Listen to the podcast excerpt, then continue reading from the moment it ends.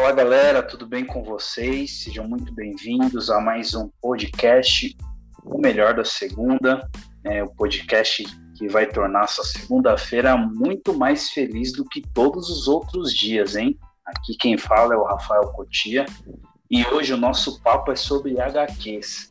Eu tô ligado que você curte, né, esses os filmes da Marvel, mas talvez você nunca tenha tido a oportunidade ou privilégio de ter comprado um HQ, ou talvez você só lê um, um gibi, o gibi lá da Turma da Mônica. Então esse programa é muito especial porque a gente vai falar de HQ. Né? E hoje, é, para a gente bater um papo sobre isso, tô com um grande amigo meu, né? Ele, ele tem contato desde desde muito pequeno com, com HQs e tudo mais, tem formação dentro da, dessa área. Eu chamei ele para bater um papo com a gente. Então, vou pedir para ele dar um salve aí para a galera e, e se apresentar resumidamente como é que foi é, como é que foi para ele, como é que começou essa questão de desenho e de HQ. Então, Cassiano, se apresente aí, manda um salve para a galera e conta um pouquinho aí da sua história pra gente. Hey, hey, hey! Salve, galera! Bom, meu nome é Cassiano, mas eu me autodenomino Cass.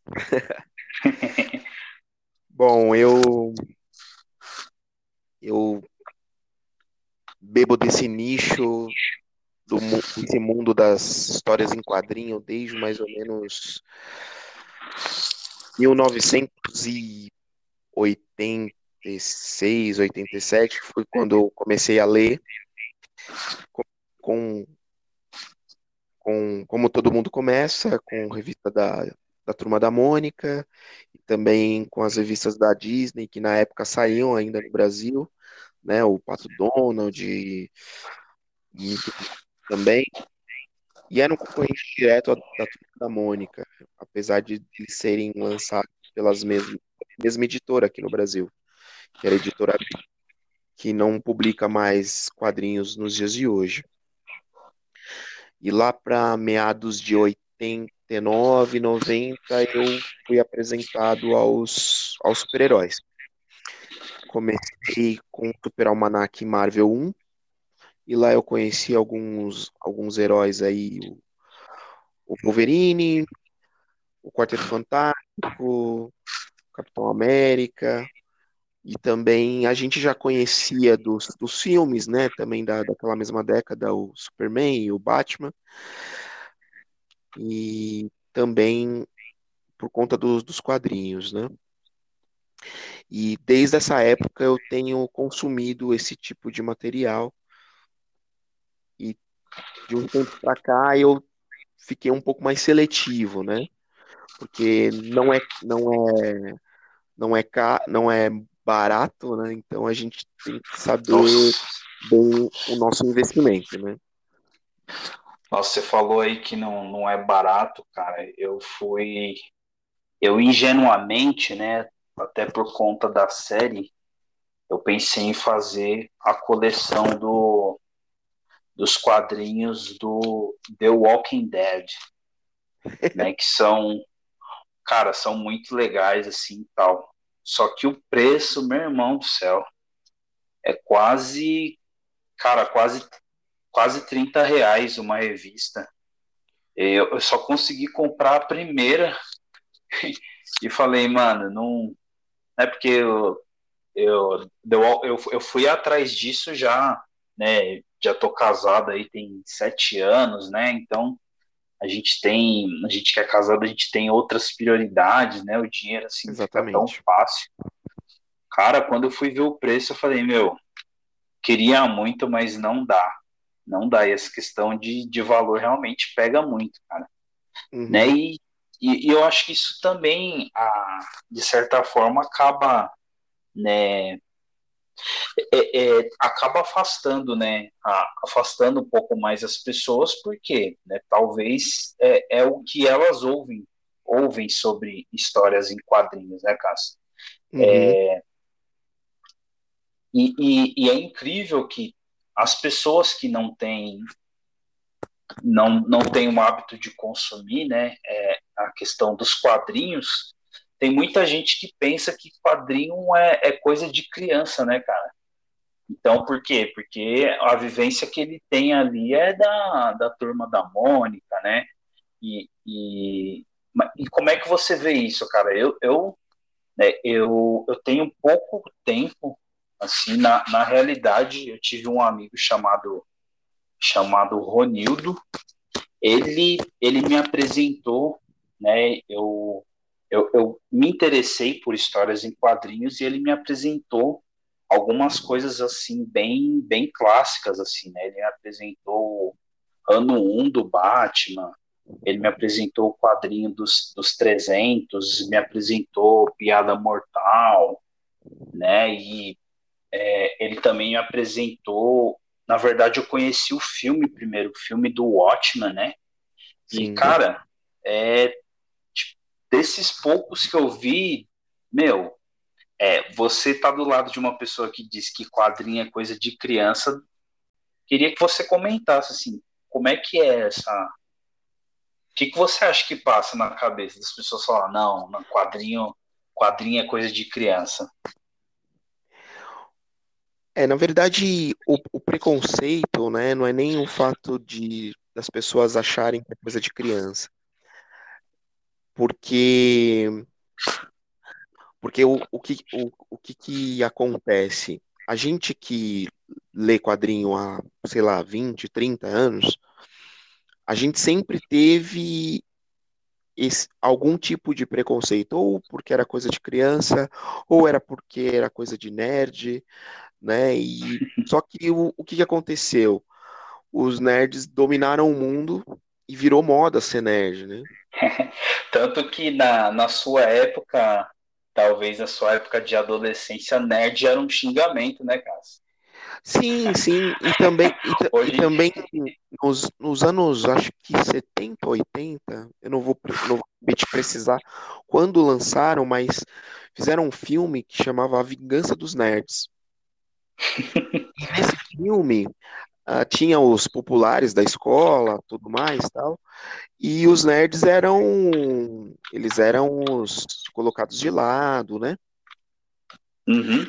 E, e no filme os nerds eles se vingam dos populares da escola. E, e se eu não me engano deve ter umas duas uns dois ou três filmes, né? A Vingança 1984, viu, mano? Já dei um Google aqui. Ah, tá. Esse filme é de, de 84, cara. É, e, vontade e, de assistir. e no Brasil, é, a gente não falava muito nerd, né?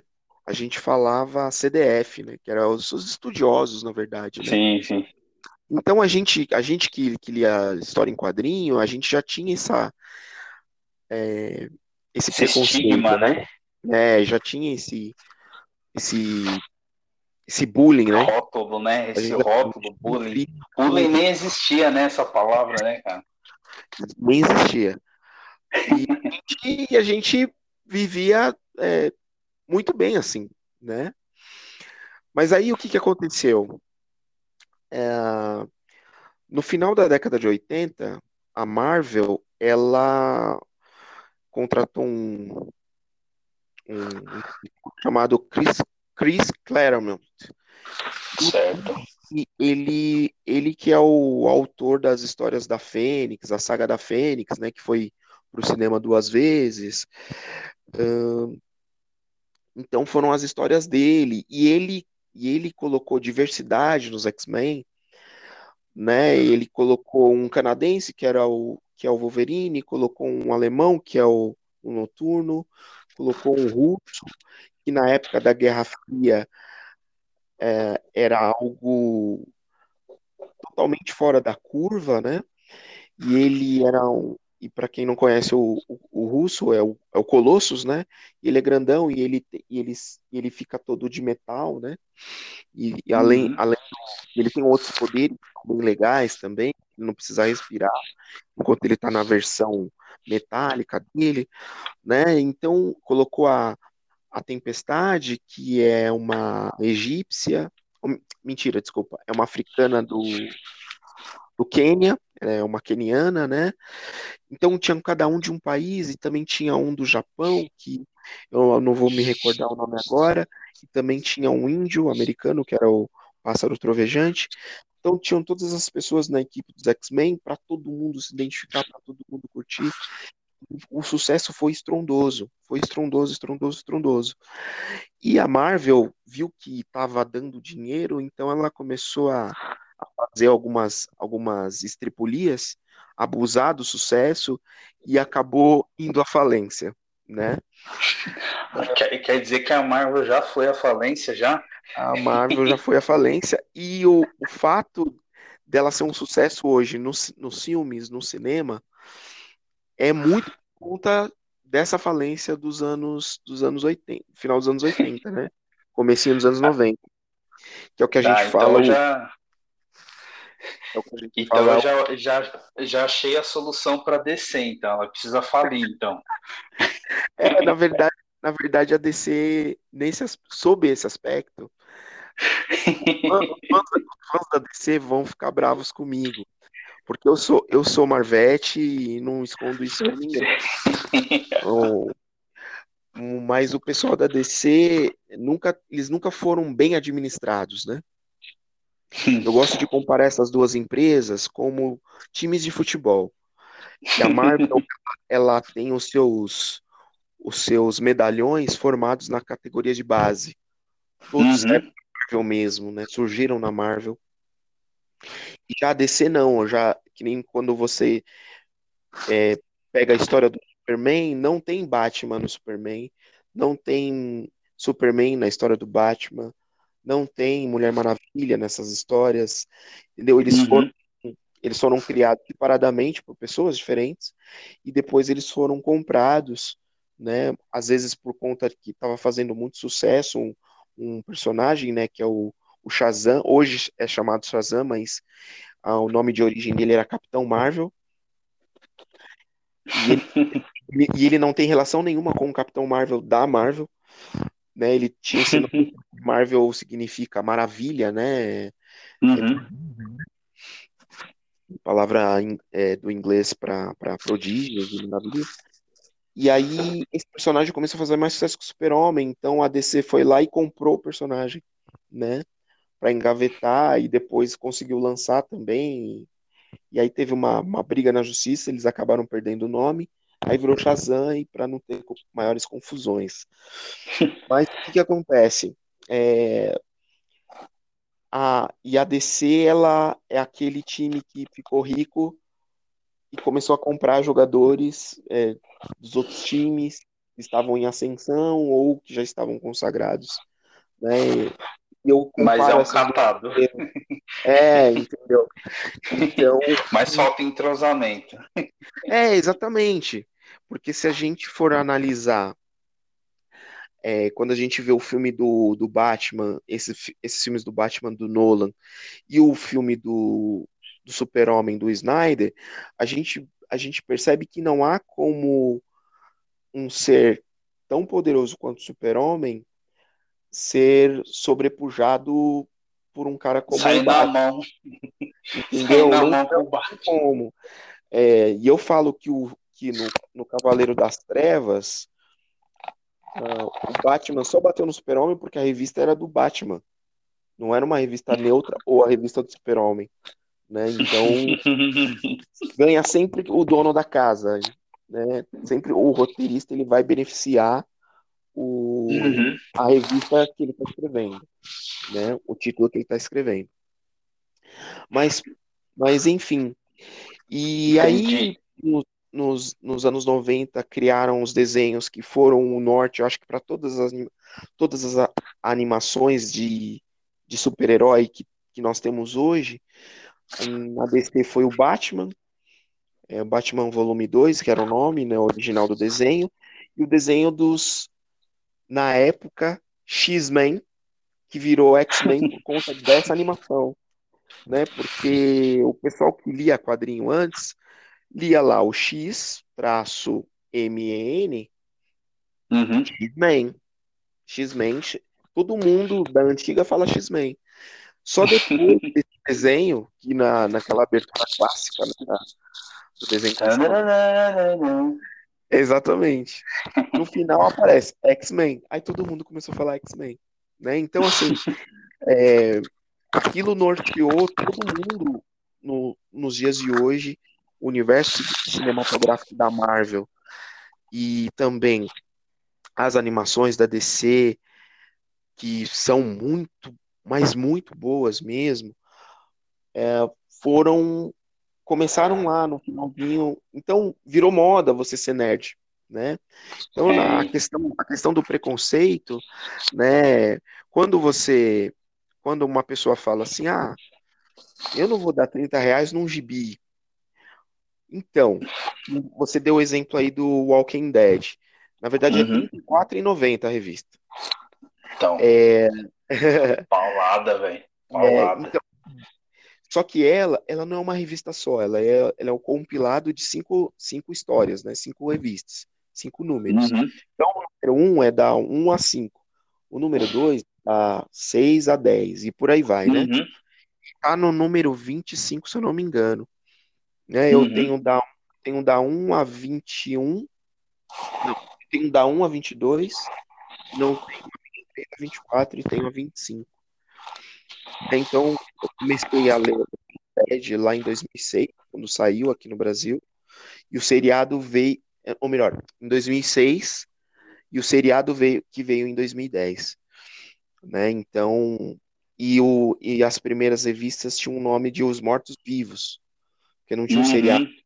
O seriado começou, começou a fazer sucesso. Foi... E aí mudaram o nome da revista e a série que mais, que mais foi vista né, no mundo, né? E fez, é... o sucesso é estrondoso.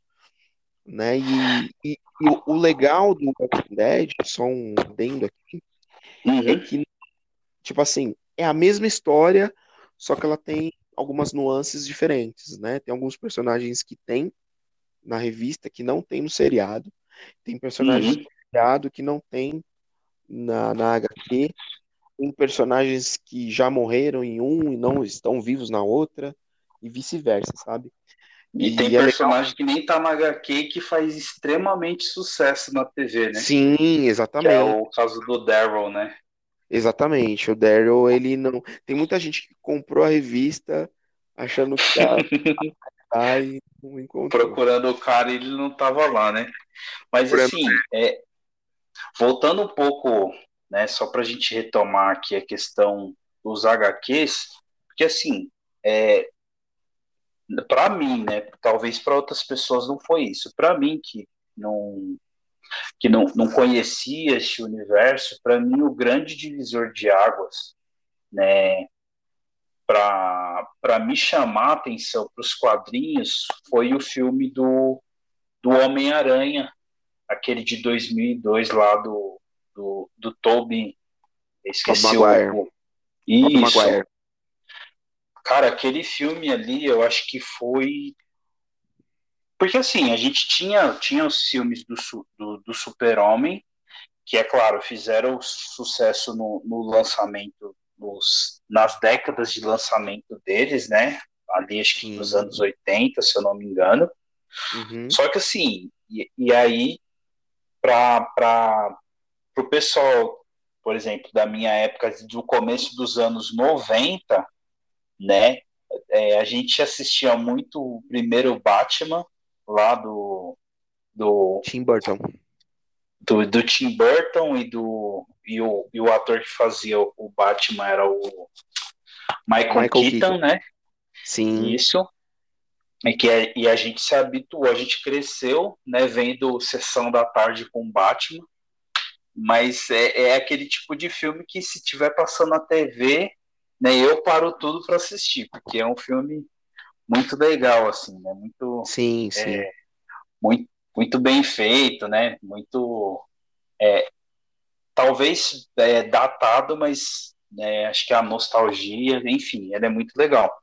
Mas um filme que, cara, que colocou de vez né, para mim, né, pelo menos aqui dos anos 90, foi o filme do do, do Homem-Aranha. o primeiro ou o segundo? O primeiro, o primeiro. Tá. E, e eu tenho, e eu fiquei com uma raiva porque assim, é, na, na época eu tinha, na, na época eu nem frequentava cinema nem nada, né? E aí eu tinha um amigo que ele tinha assistido e aí eu perguntei para ele, e aí, mano, gostou tal? Meu, esse cara abriu a boca, ele me contou o filme inteiro, cara. Me contou o filme inteiro, tipo, algumas cenas do que ele fazia, tá? Ele ficou empolgado de uma tal forma que ele me contou o filme todo, né? E eu fiquei com uma, com, com uma raiva dele depois. Sim, sim. Mas, mas foi um, um filme, assim, que, pelo menos para mim, assim, foi algo que chamou. Não, né, eu preciso saber quem que é Marvel, o que que é né, Homem-Aranha. E aí foi na mesma época que eu comecei a... A gente começou a ter TV a cabo em casa, e aí a gente tinha um canal da Fox. Né? E aí no canal da Fox tinha aquele desenho do, do Homem-Aranha, né? Acho que é um dos, dos primeiros que, cara, excelente também. Sim, sim. E, e foi e foi dali, né? Eu não cheguei, como, como, como eu comentei, né? né como a gente estava falando, eu comecei a procurar me interessar mais e, e ir atrás já na, na minha juventude, mas foi ali que eu comecei a ter um- uma noção, né? Uhum. Agora eu fico pensando, né? É, para mim, o Homem-Aranha foi algo totalmente novo, assim, algo estrondoso, algo empolgante. Eu fico imaginando como é que, que foi para vocês, né? Que como é que foi para vocês, né? Que é, de pequeno vocês viam viam na história em quadrinhos mesmo e ver transportado para a tela, né? Uhum. É, como é que você como é que você sentiu essa transição para para você foi algo natural? né? Afinal de contas você já via Superman, você acompanhou provavelmente Superman, acompanhou o Batman. Isso para você foi algo natural ou também teve teve um certo espanto, né? Não sei qual foi o filme que que realmente te cativou para isso. Como é que foi para você esse processo, essa transição que, que a Marvel fez de transportar os, a, a, os HQs para os filmes? Então, uh, o interessante é que eu estava revirando algumas fotos, né, por conta do dos Dias dos Pais, né, que passou. Uhum. Então peguei, encontrei muita foto minha com meu pai, né? Encontrei uma foto eu com os meus irmãos, lá em 1982, eu com a fantasia do Homem-Aranha. Nossa, que É. maravilha. Bem antes de Miles Morales surgir, eu já era o Homem-Aranha. E assim, porque ti- teve um seriado que agora eu não lembro como que eles faziam as cenas deles escalando parede, ou se tinha isso, ou se, ou se não tinha. Não sei. Não sei se eles faziam aquelas, aquela gambiarra do cara pintar uma janela no chão e o cara anda no chão, né? Como se fosse, como se ele estivesse Uhum. andando na parede, né? Não sei se, se foi feita essa, essa tecnologia, mas eu lembro que passava na Sessão Aventura, era um programa de seriado americano, bem antes de existir Malhação. Teve um dia, teve uma época que não existia Malhação ainda. Eita! Isso vai ser um choque para alguns, hein?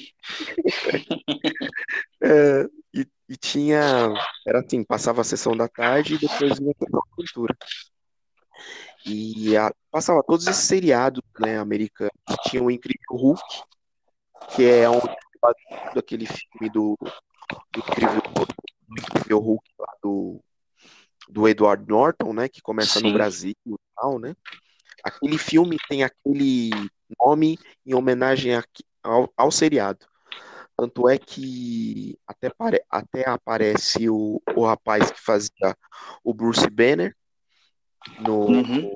numa ponta lá, num- eles estão assistindo a televisão e ele toma um tapa, né? Acho Uhum. que usaram, acho que usaram a cena dele tomando um tapa, porque geralmente se transformava quando ele, quando ele apanhava alguém quando ele ficava é, bravo, né, com alguma coisa. Uhum. E também tinha o seriado Homem-Aranha, né? Então, acredito eu que eu usava essa fantasia por conta desse seriado que eu assistia. Né? Então, assim. É... Ah, fora, deixa eu só te cortar também, que, que hum. você ativou minha memória aqui. Tinha aquele seriado do, do Batman, cara, que quando ele batia nos inimigos aparecia Paul escrito na tela, cara. Você lembra disso? década de 60, assim, esse seriado é clássico. Né? Nossa, né? velho, nossa. Você falou agora, eu falei, nossa, mano. É, tô falando de um negócio de 2002, mas tinha, mas tinha umas coisas assim, né, do super-heróis. Eu lembrei dessa questão aí do Batman, né, cara? É, seriado aí que, que uhum. passava, que reprisava, né? É que na verdade, e o pessoal, o pessoal vai ficar bravo comigo, e a maior fanbase do universo é a do Batman. Eles vão, vão ficar bravos comigo também. É que para fazer um filme, um live action do Batman, é muito simples, né? Porque é um cara normal, né? Uhum. Ele tem uns apetrechos lá, ele é todo rico, tudo tal, mas ele é um ele é um cara normal. Você não vai precisar de muito efeito especial para fazer. Eu acredito que o impacto do Homem-Aranha para você ou e para muita gente foi o fato deles verem um cara é, andando de, de, de, teia pelos, pelos, pelos em meio aos arranha-céus de, de Nova York. Né? Sim, e assim, sim. É, eu perguntei para você se era o primeiro ou o segundo filme que você mais se impactou. Uh, e você falou o primeiro. É, eu, eu me lembro de porque naquela época ainda não tinha uma internet como nós temos hoje, né? Uhum. O que, que eu fiz? A Sony, né, que é, ela tem né, os, os direitos do personagem Homem-Aranha de todo o seu universo, é, de todo o seu universo aracnídeo, vamos dizer assim, uhum. eles lançaram o filme, né, eles iam lançar o filme e foi em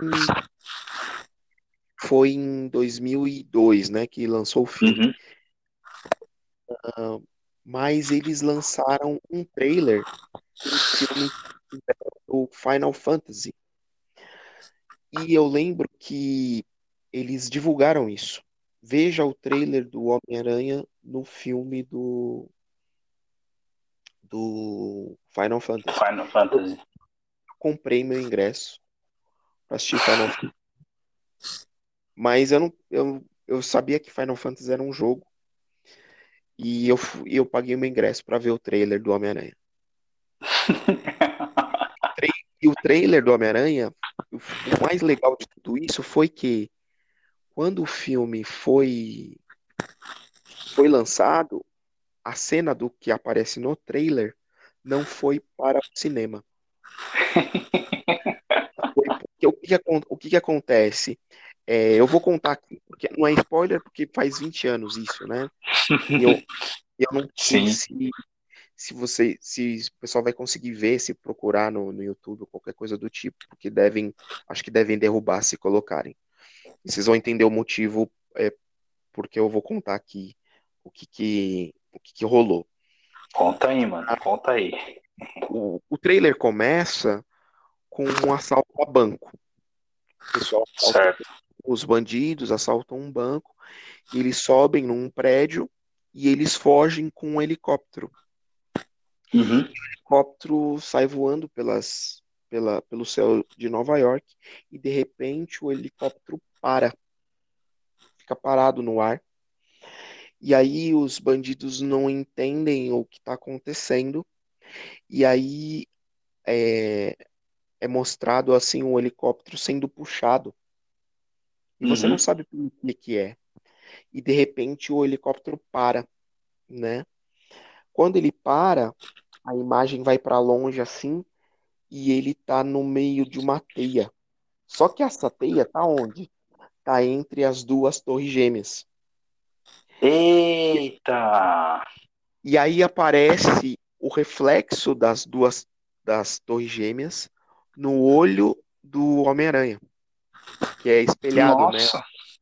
A máscara dele, né? O olho dele, né? A parte branca, Uhum. né? Ela é espelhada. Então ele é, mostra ele vendo, né? O reflexo dele vendo o helicóptero preso. Esse foi o trailer. Quando foi, Caramba. quando foi pro filme, eles tiraram toda essa sequência e deixaram só o reflexo no olho dele nas primeiras aparições que ele faz na cidade, sabe? Uhum. E, e isso, isso me impactou muito, porque em 2001 as Torres Gêmeas caíram, né, por causa lá do Uhum. atentado do 11 de setembro, então eles pre- preferiram tirar essa cena do filme. Em pro- acho que em protesto, né, era o boato que rolava na, na época, eles deixaram somente a imagem das Torres Gêmeas na... Se você vê o filme de 2001, tem uma na parte que ele, uma das primeiras aparições dele, que ele vai resolvendo um monte de crime, né? Uhum. Bandidos, tudo tal. Aí aparece na, no olho dele, é, no olho dele a, as, torre, as torres gêmeas, né? Nossa, cara, que incrível. Não, É, nem imaginava essa, essa, essa É. história aí. E o, e o Homem-Aranha, ele é, ele é o personagem de história em quadrinho mais popular de toda a história. Né? Muita gente Sério? Isso, ele é o mais popular de todos. Só para você ter uma ideia, anteontem lançaram o trailer do Homem-Aranha 3, né? Uhum. O Sem Volta para Casa, sem, é, sem Volta Uhum. Lar, sei lá, uma coisa sem. vo- É, é No Way Home, né? O É. original. E aí, é, eles fizeram uma, uma, um ranking dos trailers mais visualizados. Uhum. Ah, eu lembro que o terceiro era era, Vinga- era Vingadores. Agora eu não lembro se era o Ultimato ou o Guerra Infinita. Em segundo, em segundo Vingadores também, com é, ou se, se, se o É um se- dos dois, né? é um dos O dois Ultimato ou o Tipo assim, penúltimo, né? é. E aí e aí tava 200 milhões, 200 e poucos milhões de visualizações e o Homem-Aranha em três dias 356 milhões de visualizações. Nossa. E eu não sei se você viu, mas veja. Se você não viu, veja. Eu não vou contar nada do trailer, mas só, o que eu posso afirmar é que o trailer é muito, mas muito legal. Muito legal mesmo. Muito legal mesmo. Não, legal. E, Eu, eu vi e de assim, relance, assim, por, é, e né, de o, passar alguma coisa assim, mas não, não parei pra, pra fixar Uhum. mesmo. Mas fiquei curioso pra ver, vou ver. veja, veja. Depois de terminar aqui o nosso bate-papo, você vai lá e dá uma olhadinha, que são só dois minutos e, e poucos segundos. Mas ele é um personagem muito carismático, né? Ele é um personagem que, que muita gente se identifica. Se é porque você é, é, não é rico, é porque é por isso. É porque você é jovem, é por isso. É porque ele é um cara que tem que pagar conta, você se identifica com isso também. Entendeu? Então, assim, ele, Ele é salva, o- multi. ele salva o mundo no, no, no meio-dia e chegou atrasado no banco porque ele não conseguiu pagar a conta, e ele não conseguiu pagar a conta porque chegou atrasado no banco, o banco estava fechado, e você se identifica com o cara, entendeu? Então, assim, Sim, é um sim. personagem que, que o Stan Lee e o Steve Ditko criaram, é, Acertaram criaram na, bastante na mosca, né? na mosca, na mosca, na mosca. Legal, cara, legal. É, é, então você eh, percebe que é essa questão, a transição do- dos quadrinhos para o cinema não, não foi algo, não, talvez não tenha sido, um- não tenha tido um momento exato assim do boom, né? É, sempre já, já tinha essas produções, né? Essa questão do, do, dos desenhos mesmos, né? E aí, da, e aí só foi aquela a questão de mesmo de, de migrar, né, pro, pro live action, que é o que, que, que é uma fórmula que acho que per, perceberam que, de, que deu certo e, e, e, não parou mais, né? Não parou mais de é, lançar. Uma, uma coisa muito, muito interessante, que pouca gente sabe, é que tudo começou, é, que eu falei lá, né, que foi que a Marvel entrou em falência. Então, para ela não fechar as portas, ela vendeu o direito de fazer filme para algumas produtoras. O uhum. carro da Marvel sempre foi Homem-Aranha, Quarteto Fantástico e X-Men. Uhum. E aí ela vendeu para Fox Quarteto Fantástico e X-Men, para Sony o Homem-Aranha, né? Para Universal o Príncipe Submarino, que é o Namor, que é o o pessoal gosta de falar que o Namor é o Aquaman da, da Marvel, só que é o contrário, porque o Namor foi criado primeiro e a DC copiou o personagem. É, né? o Aquaman é da DC, né? É, e o Aquaman é da DC. Só que ele fez mais sucesso do que o Namor, né? Uh, e é, venderam né, os direitos para a Universal e o Incrível Hulk também. E aí, uma das cláusulas desse, desse, desses contratos era que tinha que ser feito o filme em um espaço, acho que de até três anos. Se estourar esse, esse prazo, se estourassem esse prazo, o personagem voltava com os direitos de serem feitos filmes pela própria Marvel, né? Uhum. E aí, mas o que, que aconteceu? A, a Marvel tinha alguns personagens que já tinham virado filme e, e fez algum sucesso, né? No primeiro personagem que ela fez filme e fez relativo sucesso foi Blade. E a, hum. e a hum. questão era se der certo Blade, a gente vai fazer os outros personagens, né? Aí vem uhum. Blade, tem, tem uma trilogia, né, do Blade. Aí depois vem os X-Men, que também tem uma trilogia, que fez bastante sucesso. E aí vem o Homem-Aranha, que um, uma trilogia, só que o, o, terceiro não é tão bom quanto os dois primeiros. Mas uhum. o Homem-Aranha é considerado por muito o melhor filme já feito, né? Eu tenho, Caramba. Eu tenho uma opinião sobre isso, né? Eu, é, mas é, a gente deixa para um, um... é, vamos voltar e aqui para o HQ. e aí, é, e aí o que, que aconteceu?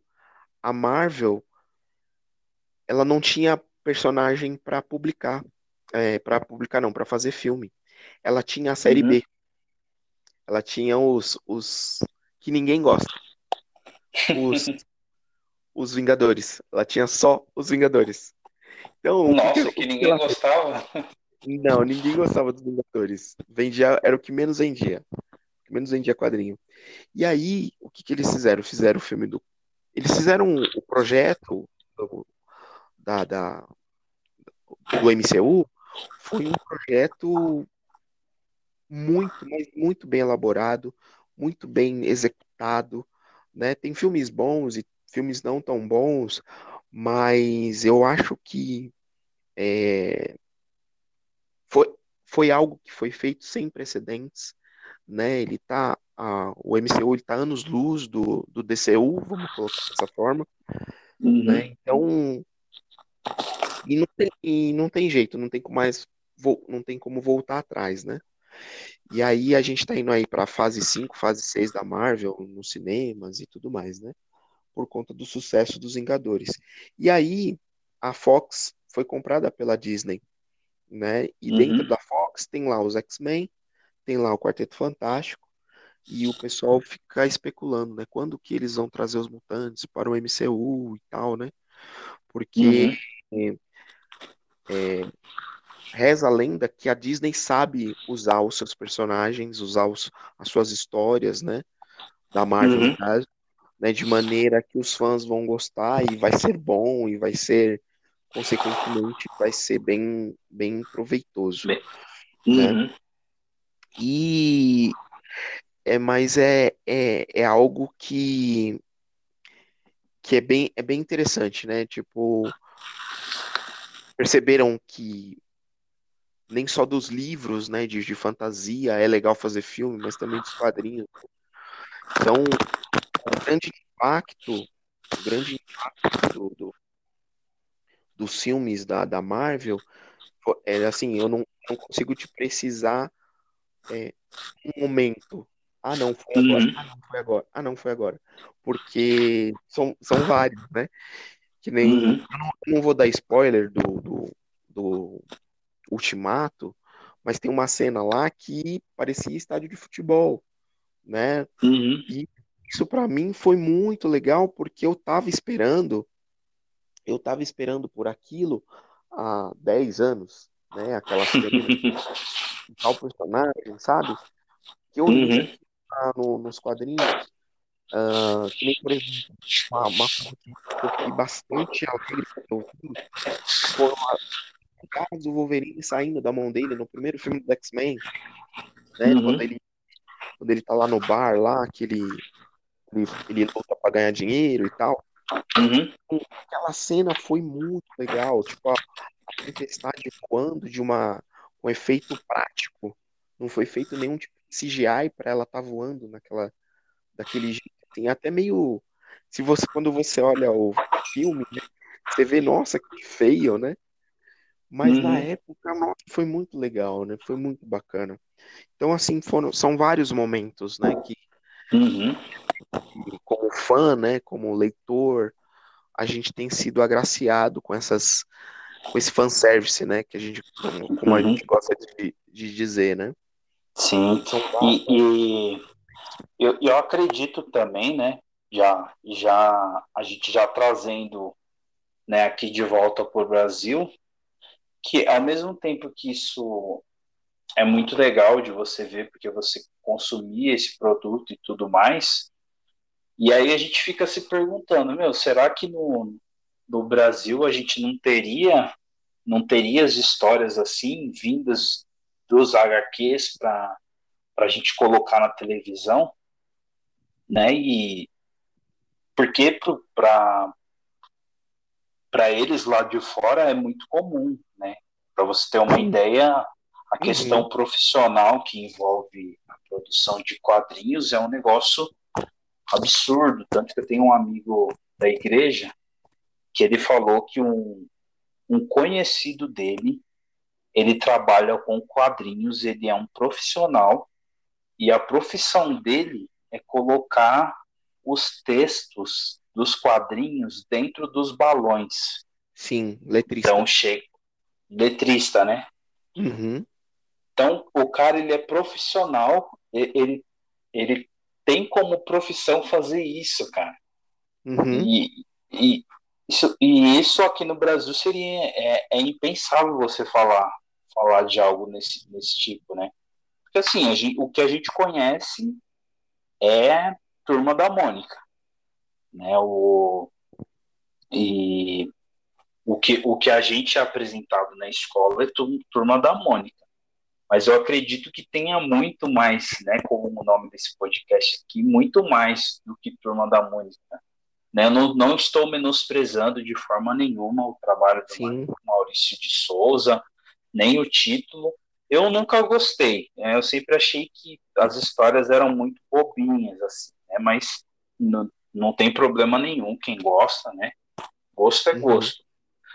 Mas eu acredito que a gente tenha muito mais, né? muito mais disso, mas de, de que de alguma forma né, existem podem existir milhares de explicações aí, a questão da nossa, da nossa cultura com a leitura, né? enfim, né? as, as causas poderiam, tipo, nós poderíamos enumerar diversas causas aqui, mas não é o objetivo, mas eu queria que você comentasse um pouco também dessa questão dos HQs nacionais, cara, que eu sei que tem, mas eu não sei onde né? E, e, acho que isso é uma coisa legal da gente comentar aqui, né? Então, né, você comenta aí para a gente essa questão, como que você vê essa questão do, do HQ nacional?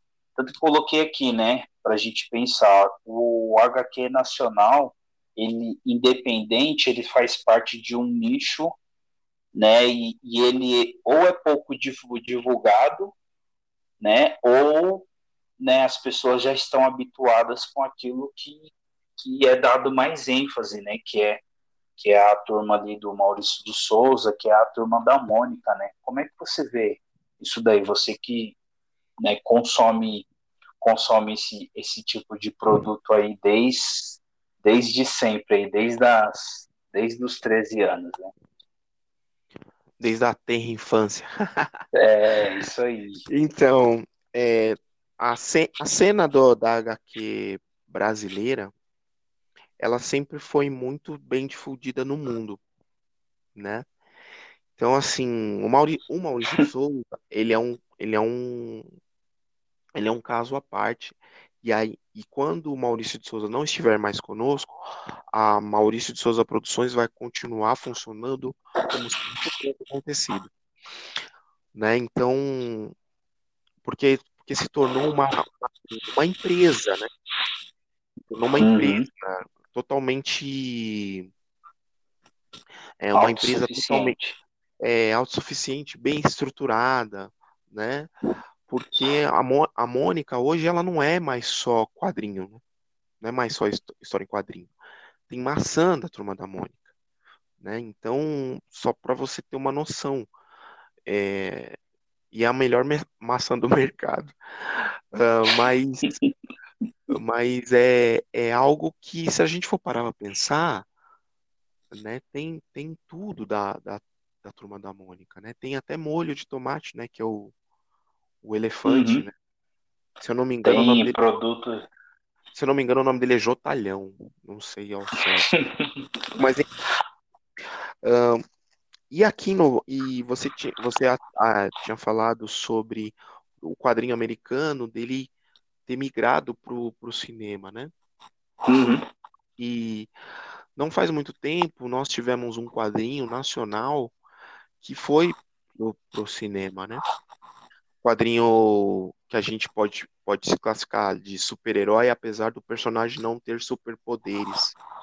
Mas é um personagem que ganhou um, ganhou um, um- como que eu posso colocar? Ele caiu nas graças da, da- Ganhou uma visibilidade, né? público por conta da, da, da causa que ele, que ele Uhum. E esse personagem ele se chama O Doutrinador. Sim, sim, tava tentando lembrar o nome dele. Você O falando, tava Doutrinador, ele é de um, ele é de um desenhista chamado Luciano Cunha, né? E o Uhum. Luciano Cunha, ele é um desenhista, se eu não me engano, carioca, né? Não, não sei se ele é carioca, mas ele é do Rio de Janeiro. Que carioca Uhum. é que só quem nasce no, no município, né? Da, para quem nasce na capital, né? Do Rio. Ele é de lá, do Rio de Janeiro, então ele criou o Doutrinador já faz alguns anos. E o, o Doutrinador ganhou, ganhou bastante destaque por conta das manifestações de 2013, né?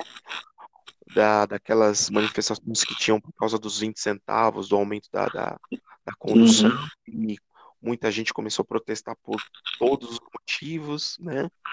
Uhum. E, e o personagem, ele, ele o, o objetivo dele é, é executar os políticos corruptos que tem no Brasil, né?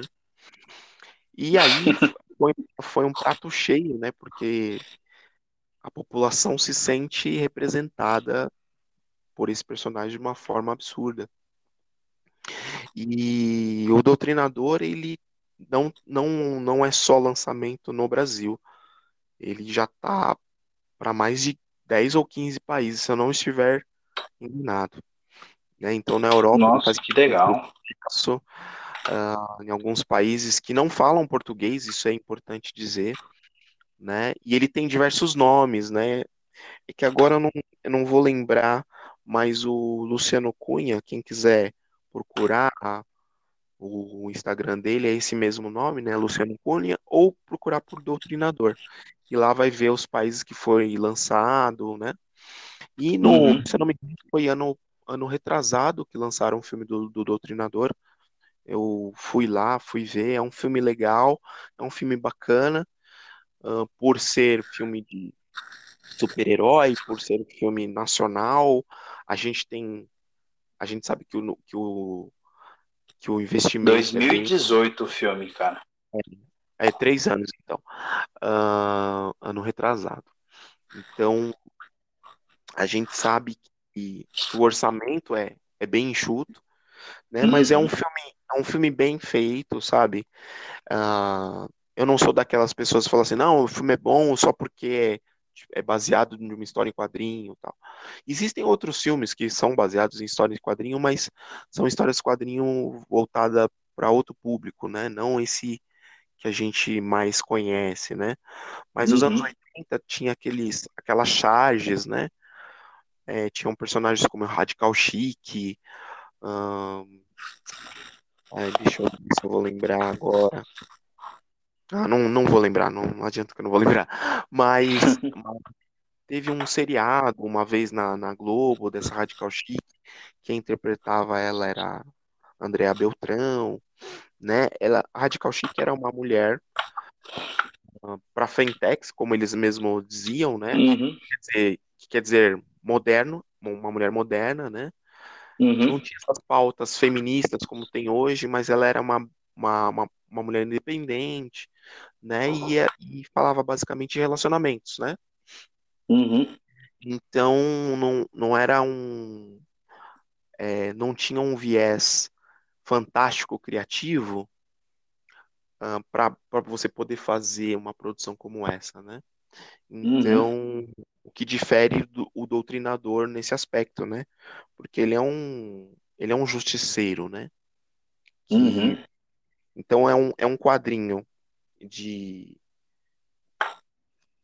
de excelentíssima qualidade gráfica, né? E aí eu falo como designer gráfico, né? A impressão é boa, o papel é muito bom, o desenho é, é bom, não, eu não sou muito fã do traço do Luciano Cunha, mas é, a que se propõe, eu acho até que, for, que forma um estilo, né? Uhum. Então, é bem válido, né? O doutrinador é fácil de encontrar, doutrinador, uhum. né? seguindo lá a página lá no Instagram, vai ter lá como conseguir exemplares e tudo mais, né? É bem, é bem bacana um doutrinador. E ele tá. O Luciano Cunha ele tá lançando um outro personagem dentro desse mesmo universo, né, também falando sobre política, porque na verdade o doutrinador é uma crítica social, né? Uhum. Tem uns personagens aqui que a gente vai se identificar, seja por nome ou seja por, uh, por aparência física, né? Ou a gente vai, ah, esse aqui é tal fulano, esse aqui, né? Uhum. Esse crânio. É bem legal. Recomendo muito. O Doutrinador.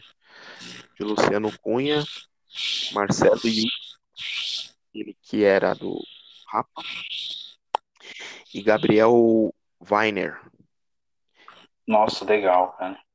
É uma edição de três volumes, encadernados em capa dura. Então, a gente estava falando de preço, né, dessas publicações, muitas dessas publicações elas são feitas por é, é vaquinha né? Então, aí é feito uma vaquinha, tudo tal, aí você consegue o seu exemplo. O doutrinador, como ele conseguiu uma visibilidade boa, então você encontra eles em algumas em algumas é, revistarias e comics book também. Legal. Tem algum outro exemplo de que você que você corre muito atrás, né? E, e, até essa questão do, do, do próprio HQ em si, é, talvez seja de um, de um. Você considera que seja de um nicho específico?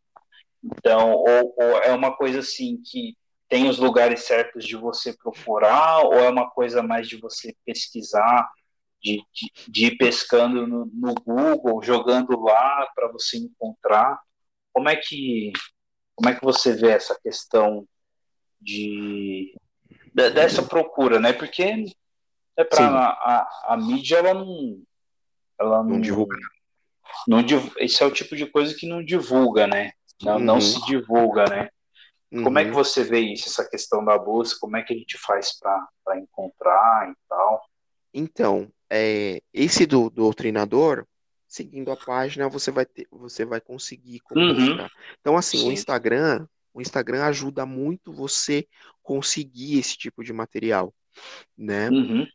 Uh, porque quando e uma coisa boa que tem na, na no Instagram, quando você começa a seguir um determinado artista, seja ele de qual segmento for, vão te aparecer opções semelhantes, né? Porque o Instagram hum. O algoritmo lá que ele entende que ah, você curte o doutrinador, então você vai curtir isso aqui também. Você curte isso aqui Hum. também, então você vai curtir esse outro quadrinho. aqui. Entendi, Então, assim, entendi. é, isso tem ajudado muito o mercado de quadrinho independente, né? Um outro título que eu tenho aqui que é, é muito é muito fácil de encontrar também, mas mais pelo mais pelo tema dele do que pelo desenhista, Uhum, né? É, a Bíblia em ação, né? uhum. Acho que não sei se você já conhece, Eu tenho, eu mas, tenho. mas Muito ela top. ela é um projeto de 10, 10 anos de um artista brasileiro lá do Nordeste, se eu não me engano, de, do Ceará, chamado Sérgio Cariello. Né? Ele não mora no Uhum, Brasil e ele tem formação presbiteriana. uhum, E ele, e ele é irmão de um dos, um dos meus professores que eu tive nessa, na escola de desenho, na escola de quadrinho. Ah, É irmão dele e, e eu fui descobrir depois que o meu ex-professor também era presbiteriano, né? uhum, um- era projeto da, da vida dele fazer as, criar, criar, ou melhor não, desenhar as histórias bíblicas e é, e é um material de extrema qualidade, qualidade gráfica, páginas coloridas. Ah, o papel, o papel do centro é um papel, papel jornal, mas um papel jornal de qualidade, né? uhum. A única coisa que é ruim na Bíblia em ação é porque é muita página e não é algo que você. É, é diferente de livro, né? Ser Uhum. você. E ser muito grosso, geralmente é livro de estudo, né? Que você. Que você É, coloca. não, não é- você não consegue Você, carregar ele para cima e é, para baixo, né? é- ele não é. Não é para não é para você ler no ônibus, por exemplo. Pode Ele ler, não é funcional. Não tem na, é só isso que eu teria falado tipo mal, assim. mas a, ela, é- ela foi lançada pela Gráfica, Edi- Geográfica Editora e você encontra em qualquer qualquer papela, é, papelaria, qualquer livraria livraria. e você você consegue encontrar, né? E também Uhum. a, a editora Geográfica também, eu não sei se eles relançaram, né? Mas tem como você conseguir exemplares, né? Porque Bíblia vai continuar vendendo, né? Não vai parar de Uhum. vender nunca. Agora, falando de umas coisas mais independentes aqui, ah, falar de um cara chamado Danilo Beirute. Danilo Beirute, ele é um, ele é um desenhista e quadrinista, né? Uhum. ele escreve e desenha as suas, as suas revistas. né? Eu separei dois exemplares dele. Chama, um chama São Jorge, né? Que é, São Jorge? é isso, a história de a história do, do, do, do Jorge mesmo, né? E é bem interessante. É bem interessante porque ele ele conta uma história que a gente acha que conhece, mas na verdade não sabe nada, né? E é bem interessante a leitura, né? E é o volume 1, provavelmente, não sei se já foi lançado o volume 2, mas foi lançado pela Panini, né? E é um São Jorge. Isso. Foi lançado pela e Danilo Beirute se escreve é, não é igual o lanche, não? Não, não é, não é. Eu acho que se você colocar lá, vai aparecer como, como o certo. De, de vai corrigir, né? É. E aí o Beirute é B-E-Y-R-U-T-H. Né, você tenta colocar Beirute do lanche, ele já corrige aqui. É. Publicitário, ilustrador e quadrinista brasileiro. Ele, ele tem ele tem feito bastante trabalhos para que a gente estava falando da turma da Mônica de ser uma ser um, um público mais infantil. Uhum. A, Mônica, depois que a Mônica fez 50 anos, né, a, não a não a, a produtora, né, a personagem, uhum. É, eles começaram a lançar alguns quadrinhos para o público infanto-juvenil, né? Uhum. Um, aí eles lançaram do Chico Bento, lançaram do, do Piteco, né? Cada uhum. Piteco é um dos melhores que, que tem, né? E o Danilo Beirute foi chamado para fazer o astronauta, né? E se eu não me engano, ele já fez três ou quatro exemplares já do astronauta. Eu tenho três desses, desses exemplares, li somente dois, né? O terceiro eu ainda não li, mas é muito bom, muito boa história. Conta, conta uma, uma aventura dos, do astronauta no, nos espaços, aí, explorando esse universo aí. É bem legal. Danilo Beirute com o seu Jorge, e ele também tem uma outra HQ que chama Bando de Dois. Bando de Dois. Isso. Essa eu Nossa. acho que é um, é um pouquinho mais difícil de achar, né? Eu, quando eu consegui, eu consegui na terceira edição, né? E eu é, eu consigo. Eu não, eu não lembro aonde que eu comprei. Hum... É, enquanto você está falando aqui, eu estou jogando aqui no Google, tem na Amazon. Ah, tá. Beleza. Tem na Amazon para comprar. Show de bola. A capa é a cabeça de um cara. Certo? Então, acho que mudou eu... aqui. A, a, capa que eu tô vendo aqui são, são dois lampiões ah, e tá. várias cabeças. Ah, tá. Não, beleza. Tá tranquilo. Nossa, que curioso.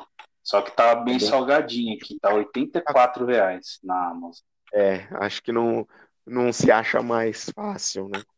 É, eu verdade. acho que eu, eu, devo ter, eu devo ter pago um, acho que uns 30 ou 40 reais. Então, assim, todas essas, essas edições, elas têm, têm esse valor de 30 a 60 reais por conta da impressão, né? Porque às vezes quando você imprime uma obra de arte dessa independente, na verdade, o nome independente ele é totalmente contrário, né? Porque você depende de, de, de um.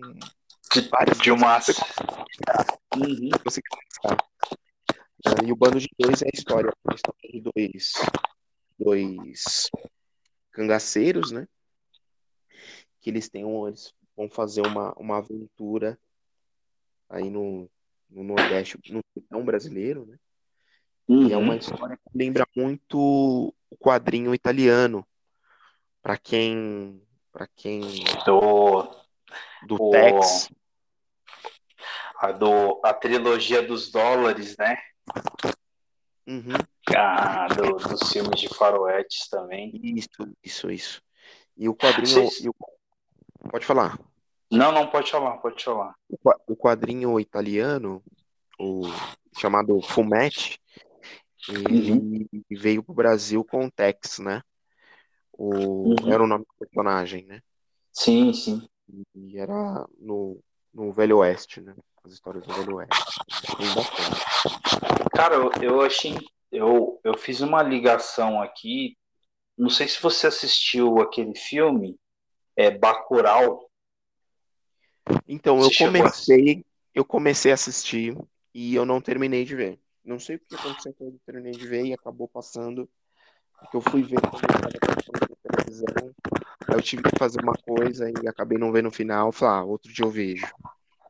Então, esse, esse é filme ele é, ele é bem interessante, cara, porque não que ele parece uma história em quadrinhos, mas é um filme que parece uma história fantástica, uhum. né? Que, que usa uns elementos lá, né? Assiste, porque ele é bem, cara, ele é bem diferenciado, assim. Uhum. É, é um filme de identidade.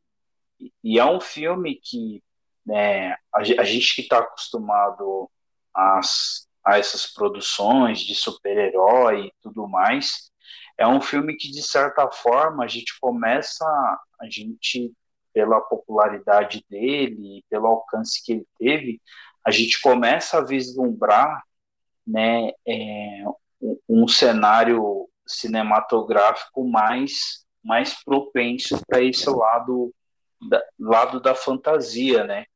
Uhum. E, e, é interess, e é interessante por quê? Porque geralmente o, tudo aquilo que é trazido é, para a gente para o cinema sempre está envolvido a questão de ou de fazer rir ou de fazer chorar, uhum. né? E, mas e, e sempre com, com, com, com histórias com cunho de, de, de realidade, né?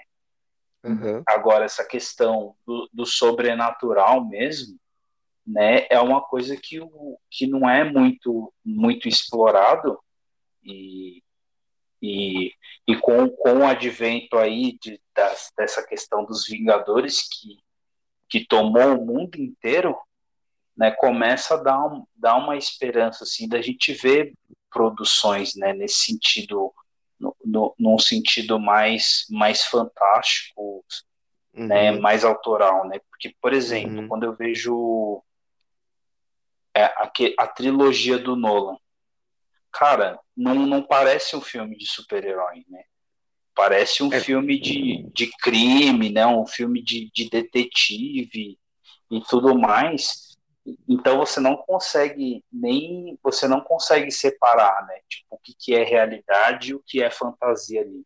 E as duas uhum. coisas elas estão muito bem bem trabalhadas e misturadas, né? Uhum. E, e é algo que é, para a gente aqui, né, pelo menos no cinema no cinema atual daqui do Brasil, não existe muito essa mistura, né? Ou é 100% real ou é 100% imaginário. Não tem essa mistura né, de trazer o, o que, é, uhum. que é imaginário para o mundo real. Né? Tem uhum. surgido algumas coisas bem interessantes. Né? Tem, tem uma série agora, aparece na Netflix, de que eu preciso ver, que eu não. não eu assisti alguns minutos do primeiro episódio não assisti. Então, interessante isso... aquela série.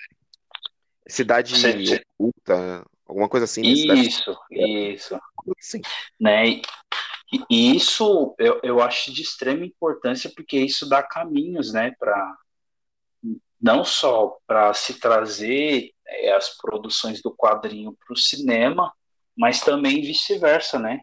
É, que nem, por exemplo, quando eu, eu fiquei sabendo já, já na minha juventude que o Watchmen e o e, o, e os 300 eram quadrinhos.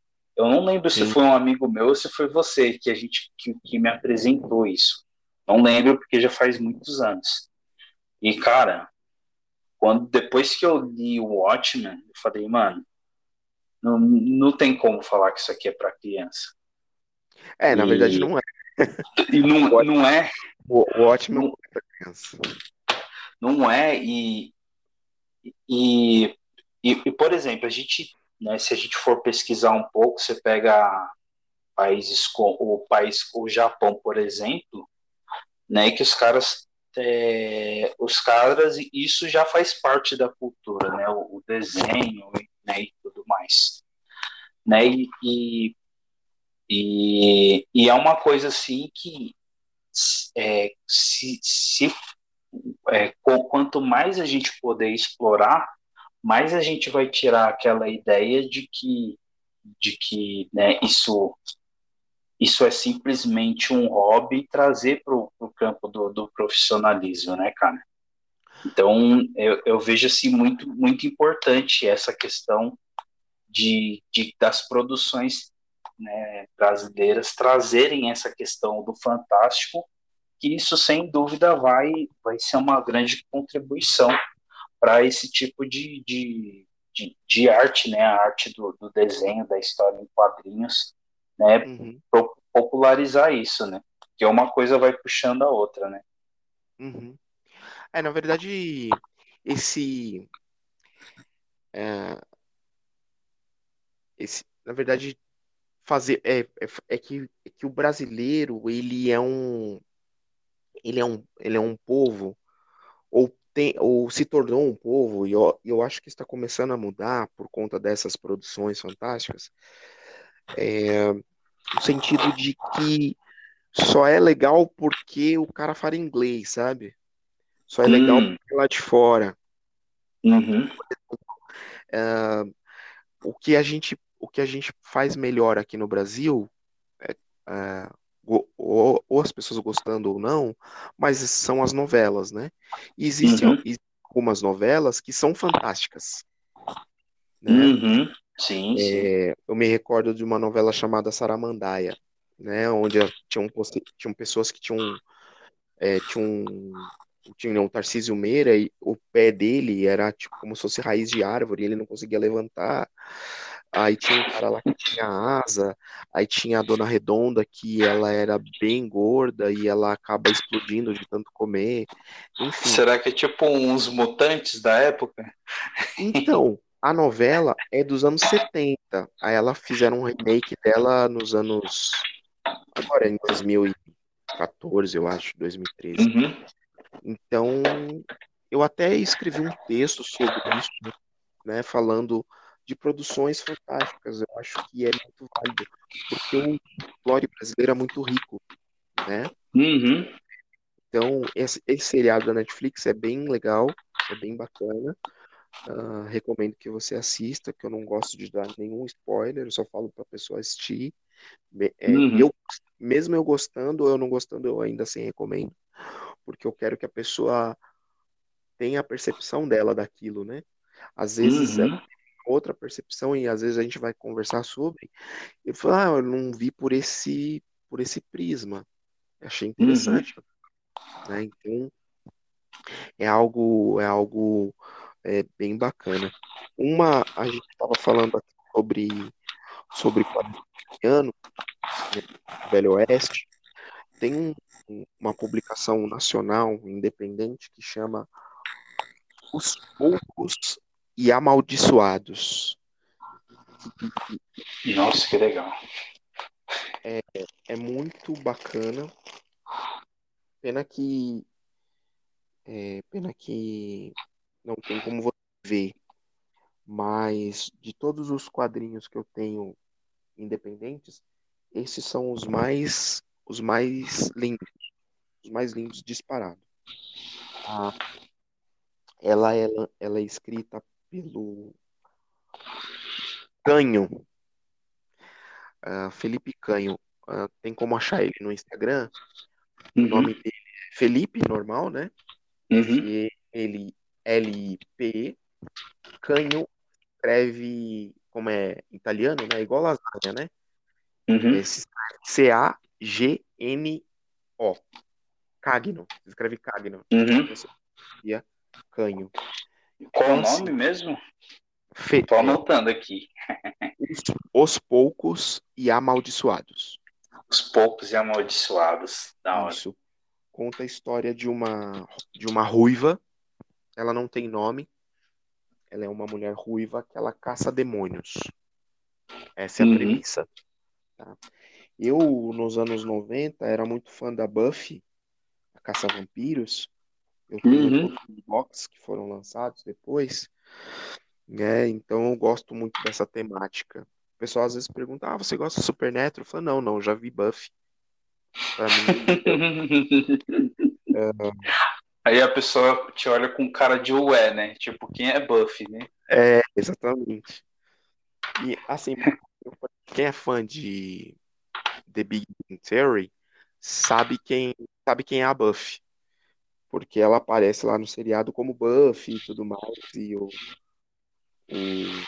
Sheldon lá e a, e a trupe dele, eles Uhum. de Buffy pelos mesmos motivos que eu gosto. né? Então a gente. Fala a mesma língua, né? É, exatamente. Ah, Cara, e assim, pode falar, pode falar. não, não, é que eu fico. é, acho que, que é in- é interessante. É, se você tiver alguma recomendação, depois você fala, tá? É que Uhum. só, só fazer uma pergunta aqui, né? E como é que como é que você vê qual, como é que você entende que os quadrinhos eles podem é, de alguma forma ajudar, né? Qual é a influência que os quadrinhos têm na sua vida, né? Você consumiu e, você entende que ele é uma ferramenta que pode ajudar as pessoas a lidar com, com as questões da vida. Como é que você vê é, a, a influência que o quadrinho tem, né?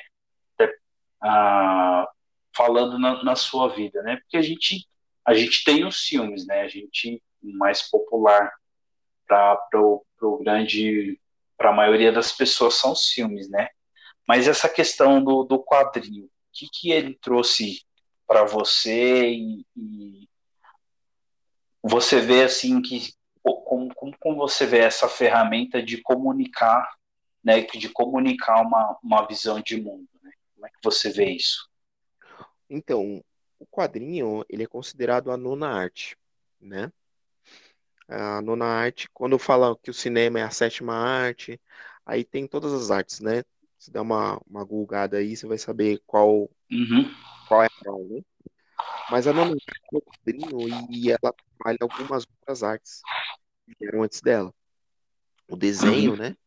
E a, a escrita, né? A, a literatura, né? A uhum, poesia. Então, a- o quadrinho, ele, ele é um, por ser uma obra de arte, ele, ele mostra aquilo que, aquilo que o escritor quer dizer, né? A gente estava uhum, falando de Watchmen. Watchmen, a gente falou que o Watchmen não é para criança e não, realmente não é mesmo.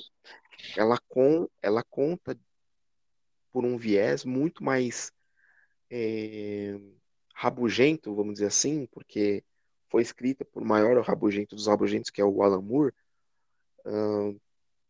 Ele, ele quis contar, resumidamente, ele quis contar para as pessoas como seriam se os super-heróis existissem, se existissem pessoas super poderosas, o que aconteceria, né? Foi o primeiro a uhum. tocar nessa temática, na verdade, né? Hoje a gente tem aquele seriado do Amazon Prime chamado The The Boys, Boys. né? Ele tem muito de, de, de Watchmen, os É, quadrinhos. e a gente vai falar dele. Algum, alguma, algum momento a gente vai falar deles aqui, né? Melhor da segunda, com certeza. Ah, porque de alguma, de alguma forma, de alguma maneira, ah, The Boys bebe da fonte de Watchmen, né? Bebe um pouco Total, total. Entendeu? Então, assim, é, então, assim, a influência que, que exerce na minha vida, os quadrinhos, são pela, pelos, pelo, pelo orgulho do, do, do personagem, no, o brilho do personagem, sabe? Tipo, o caráter do personagem. É, eu gosto muito do, gosto muito do Homem-Aranha, eu gosto muito do Capitão América, né? Ah, que nem, por exemplo, tem essa, essa rixa, né? Capitão América versus Homem de Ferro, né? E seus fãs, né? Ah, quem que é o melhor Vingador, né? Um é legal, um é cool, mas só que o, o, se os fãs do Tony Stark dos filmes lessem o Tony Stark dos quadrinhos, eu acho que eles mudariam de time, né? Porque ele não é tão legal, assim, ele não é descolado, né? Ele é um alcoólatra, tem problemas sérios com, com o vício da bebida. Foi por isso que o Robert Downey Jr. foi, foi escolhido para fazer o para fazer o A dedo, né? Porque ele foi ele estava é, sem fazer sucesso já há um bom tempo e tinha problemas com, com droga, de ser preso, dirigindo alcoolizado, esse tipo de coisa. Então foi o, ele ele ele criou um personagem, né, ao modo dele e ressuscitou, né, para o mundo do, do, do né?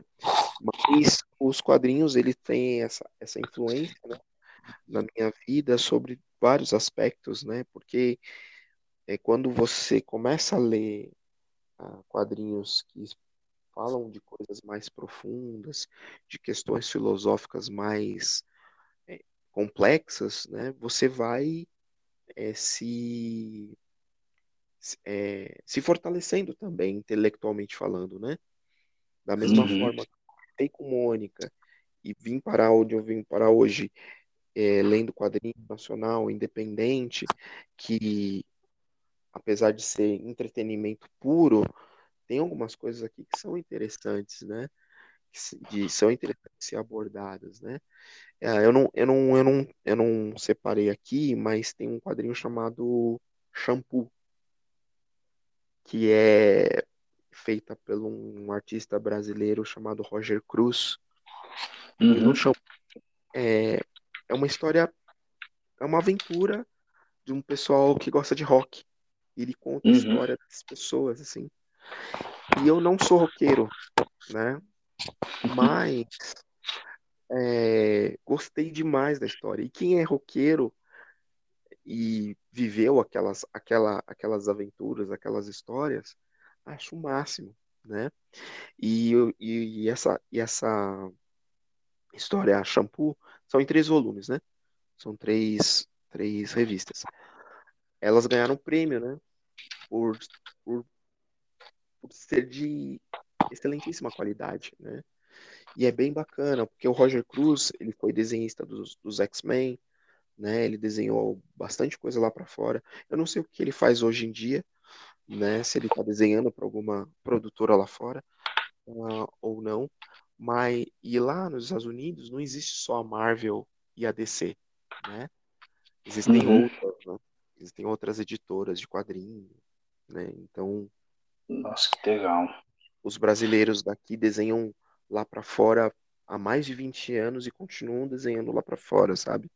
Eu tenho alguns amigos que estudaram comigo e vivem de quadrinhos, vivem de desenhar, de, de Caramba, mano. Inclusive, o último deles, e fica aqui a minha indicação, né? Uhum. Uh, chama Spaghetti Brothers. Ele é feito pelo Caio Majado, que é um, um cara que eu admiro desde o dia que eu conheci. Nós estudava, estudamos juntos na, na fábrica de quadrinhos. Uhum. Fomos por um, cunhados. né?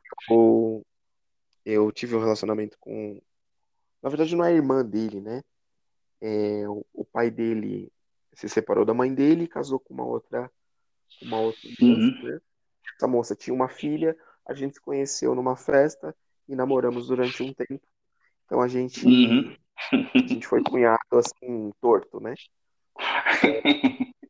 e assim, eu tenho eu tenho alguns projetos de quadrinho independente né, de lançar ainda mais para frente.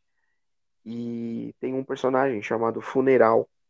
E o primeiro desenhista que fez o Funeral foi o Caio, né? Então, uhum. ele ele é um, um artista muito muito bom, um professor também muito bom. Ele dá aula lá na Quanta, né? E esse quadrinho aqui que ele que ele lançou pelo PROAC, pelo SESI, né?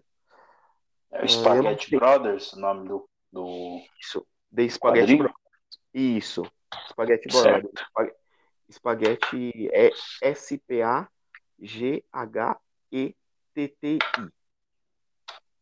certo. Legal. Tô anotando aqui. e é um quadrinho de, de muita qualidade, capa dura, papel couché no centro, não é papel jornal, né? E, e é colorido no couché fosco, né? Bom, ou seja, onde tem cor dá a impressão que está verni tá envernizado. Né? Nossa, é que bem, legal, cara. É bem, é bem bonita essas, essa, essa Spaghetti Brothers. É bem legal. A história é bem, é bem legal, é bem dinâmica. Uh, o Caio, ele tem um, uma pegada de mangá. Né? Ele uhum. desenhava mangá quando ele era adolescente. Quando a gente se conheceu, na verdade. E o desenho dele é, progrediu muito, mas muito, muito mesmo. Né? Então, ele fica sendo a minha indicação, apesar de eu já uhum. ter falado de bastante gente aqui. Né? Uhum. Né? Ah, e também tem um cara chamado Gustavo Duarte, é um excelente desenhista. Ah, pena que a, a revista que eu tenho dele não eu não consegui achar para venda assim em algum lugar, mas eu tenho o site dele que é Gustavo Gustavo Duarte www.gustavoduarte.com.br, né? www.gustavoduarte, tudo junto, é um cara, é um brasileiro com um traço muito bom, tem uma percepção de, de uma percepção de, de expressão facial, expressão corporal excelente. É muito, é muito bom. E o, a revista que eu tenho dele chama Có, que é um cara que tá vendo televisão e acontece um negócio bizarro com ele e ele acaba virando um, um porco. Nessa história não há balões. Para você ver a qualidade de desenho do rapaz, você entende a história por causa das expressões corporais e faciais E os personagens são né, não, os personagens são porcos, né? Então é um excelente presença. Gustavo Duarte. Caraca. Ótimo. Mano, deu pra, pra gente entender, né? E tem muita coisa aí, né, pra gente pesquisar, né? E é legal que, como você falou, né? A gente começa a seguir um e aí o, o próprio algoritmo do, do Insta já vai indicando outros. Sim. Né? E, e eu acho que essa é a ideia, né? Essa ideia da gente fomentar, fomentar a arte, né? De fomentar a arte de, de todos os de todas as ferramentas possíveis, né? Uhum. A gente tem nós temos um amigo amigo em comum, apesar de eu não ter tanto contato com ele, né, que é o Lucas, Lucas Jordão, sim, né, que sim. também faz os desenhos e tudo mais e tal, né, e, e é uma pessoa assim que, né, dentro do nosso contexto assim, tivesse um se tivesse um incentivo e tudo mais, né, outros outros poderiam trilhar da mesma forma, né? Sim. Mas, mas é, acredito que primeiro passo, primeiro passo é esse, a gente divulgar, a gente mencionar, né? A gente, claro, a gente é, consome o que vem de fora, mas também a gente é, é importante saber que dentro do nosso país existem isso, né? E, e para mim é surpreendente saber que os brasileiros eles são muito bem eles são muito bem vistos e são muito bem valorizados fora do Brasil, né? Exatamente. E, e, a gente e a gente nem conhece, nem sabe os nomes dos caras, né? A gente falou o, o nicho mais a, a população mais ampla, assim, né? Digamos. Mas é, mas é, mas é legal ter, ter, essa, ter essas indicações e essas contribuições. E é isso aí, mano. Eu queria que você deixasse um salve aí, né, é, pro pessoal, né, é, Enfim, mano, é, a gente pode terminar por aqui o nosso papo, né? E, e em breve a gente vai marcar um outro aí para falar do, dessa série, né? Dessa série aí do, do The Boys que vai ser bem interessante. Tem muitas coisas interessantes aí que a gente pode abordar e tal. Uhum. Mas, mas eu acho que valeu muito, valeu muito as suas indicações. Quero agradecer né, agradecer a sua disponibilidade da gente ter esse papo, né, eu saí muito mais, é, com, com, muito mais sede de, de consumir, de ir atrás dessas obras aí, do que é, muito mais agora, né, uhum. vindo de você, vindo de alguém que estudou e, e tudo mais, então, cara, muito obrigado, e fica à vontade aí para falar e tudo mais que você quiser aí para a galera, mano. Ah, beleza. Eu que agradeço o convite. Para mim foi uma honra participar e contribuir, né? E assim, tem muitas, tem muitas, muitas revistas que eu impresso, tá? Você não precisa comprar não. Porque você tem, porque você é pai agora, entendeu? é verdade. Pra... Inclusive uma das Inclusive, uma das últimas foi você que me emprestou, né? Dos Supremos, né? Ah, é verdade. Verdade. Cara, e, e você não tinha nem aberto aquela revista, cara. É, a revista é muito louca, velho. Depois que eu terminei de ler, falei, mano, como é que Cassiano não deu isso aqui, velho? O cara tem o um negócio. Você já leu os Supremos? Não, porque assim, eu tenho muita coisa pra terminar é, eu, eu, não, eu não sei se você já. Eu não sei se você chegou a, a, a conversar com ele sobre o livro que ele precisa ler. Aí ele não leu, entendi. Conversar com quem? Seminarista para saber os livros de teologia que ele tem para ler. Uhum. Sim, sim. Ele só lê aqueles que ele vai precisar fazer um trabalho, alguma coisa assim mas ele vê que está em oferta, ele vai lá e compra, levando aquele escritor. Aí vai pra uhum. pilha. Aí vai pra pilha, vai pra pilha. Quando vai ver, o cara tem uma biblioteca de livros que ele não leu. E eu, uma, uma dele. Aí, então, eu tenho muita coisa, eu tenho muita coisa pra ler ainda. Né? E assim, é, tem coisas que eu compro, leio no, no, no caminho de volta para casa. Tem coisas que eu demoro um pouco mais para ler. Mas eu recomendo, cara. Leia Supremos porque é muito bom, cara. Eu, eu achei muito top. Saiu dois e saiu três. Ah, é? é? Nossa, que legal. Legal. Mas é Mas isso aí, é... mano. Beleza. É, é, muita coisa, a gente entende. É igual filme, né, cara? É. Filme. É que hoje, hoje a gente não compra mais filme, né? Mas é, na época das, das locadoras era embaçado. É. Chegava a vir aquele montoeira de filme e sabia, ah, no final de semana só dá pra assistir três filmes só. é, e, e assim vai. Mas é isso aí, mano. Obrigadão aí pelo papo. Valeu mesmo. Né? E, e aí, e fala das suas redes sociais, né, cara? Para ah, o pessoal tá. perguntar, quiser ir atrás, né? Até, até, mesmo a rede que você faz os seus jogos. Então o espaço é seu aí, já faz, já faz o seu jabá aí para a galera saber como te encontrar. Bom, eu tô tanto no Instagram quanto no Facebook, são as duas redes que eu tenho. É, você coloca lá Cass Alfer, é, Cass de Cassiano, Alfer de Alves Ferreira. Né? São as três primeiras sílabas. Né? Legal, legal. No Instagram eu tô casal, é arroba casalfer, né? Tudo junto. Lá. E se tem o. E tem o.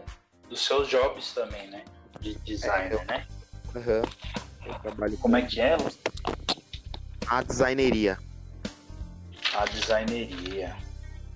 Isso aí. Tem a, tem a designeria e eu acho que a designeria estúdio, porque eu teve uma época que eu tinha perdido a conta e eu não, eu não sei o que aconteceu, eu consegui a conta de volta aí fiquei com duas páginas. Mas só tem material mesmo na, na designeria normal.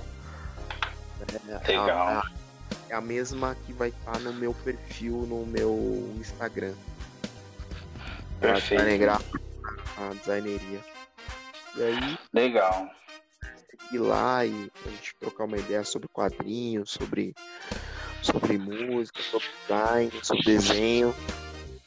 E é isso aí. E em breve vou publicar uma, uma HQ chamada O Gato Preto. Eita, aí sim, hein? Se for de quem eu tô pensando, vai ser top. É, vai, é isso mesmo. Vai ser top mesmo. Nossa, legal, legal. Não vou dar spoiler não, galera. Fica aí na. Fica aí o gostinho aí pra vocês saberem do gato preto. Mas é isso aí, cara.